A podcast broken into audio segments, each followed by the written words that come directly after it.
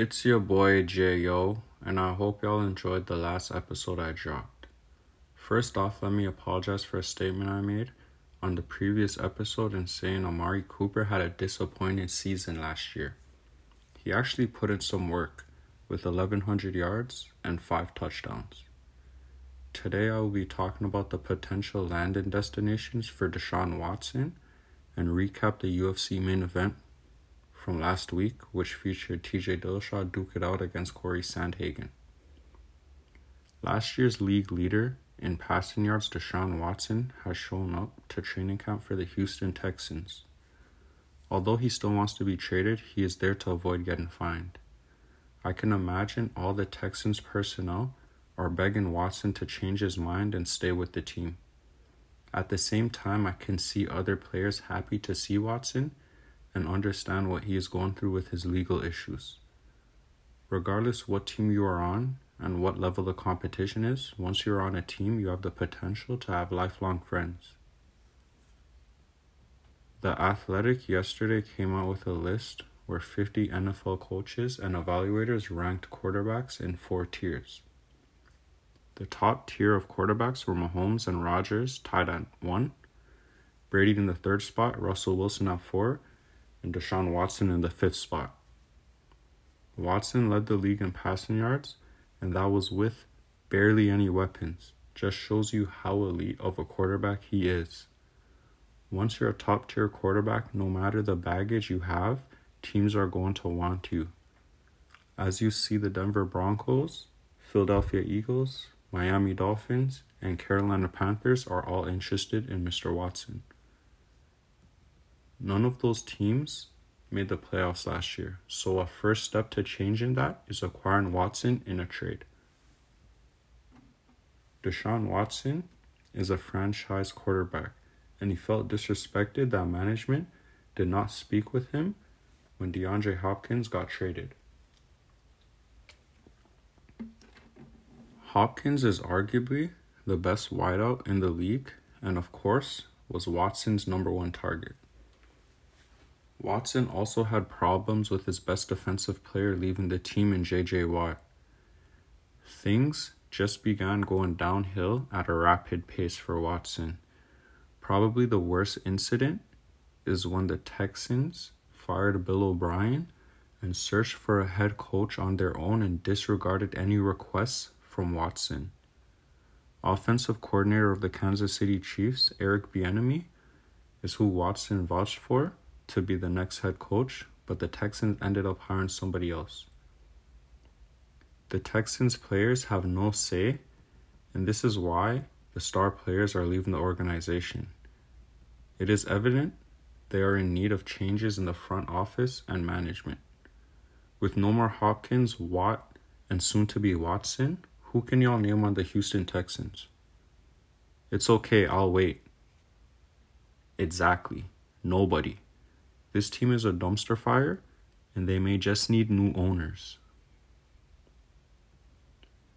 The Miami Dolphins do not seem all that sold on Tua Tagovailoa. Last season, he had two games where he threw for under 100 yards, yet still had 20 plus passing attempts. With the Dolphins bringing in Jaylen Waddle, a former teammate of Tua's at Alabama, that can help Tua with his confidence simply because he knows how Jaylen operates and all the routes he can run. Waddle can gain plenty yards from screen passes and also is a deep threat with his blistering speed. I like the Dolphins' offensive weapons. They just signed Will Fuller this offseason. He used to play with Watson in Houston. They have DeVante Parker, Mike Gesicki, and of course Waddle. If Watson goes to AFC East, he's right away the best quarterback in that division. The only thing is, Brian Flores, the Dolphins coach, has a tendency to act out of character and run away his best players. Kyle Van Noy, who was a team captain last season, went back to the Patriots. Ryan Fitzpatrick, the starting quarterback at the beginning of last season, is now with the Washington football team. An all pro cornerback, Xavier Howard, is seeking a trade now. Watson wants to be in a room when free agent talks are happening, coaching hirings are happening, play calls, etc. I'd advise him to stay away from the Dolphins if he wants those privileges. Another team with eyes on Watson are the Carolina Panthers. The Panthers led the NFL last season with seven one possession losses. Franchise quarterbacks are supposed to be able to drive the ball down the field with two minutes or less when down in a ball game and lead their team to victory.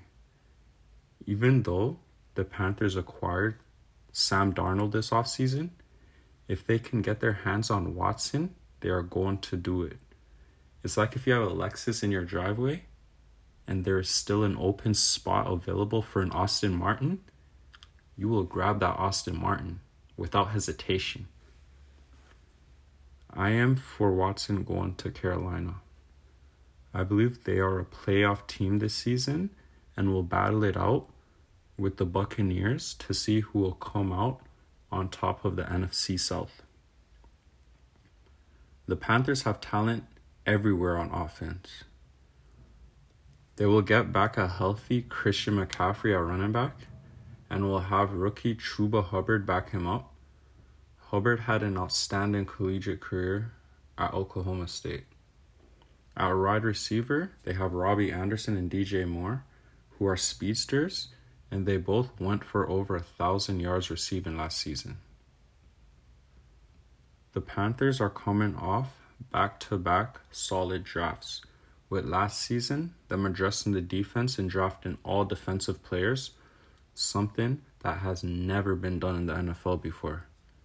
This season, they got two studs in Jaycee Horn, cornerback from South Carolina, and Terrace Marshall Jr., wide receiver from the LSU team that went undefeated and won the national championship in 2019.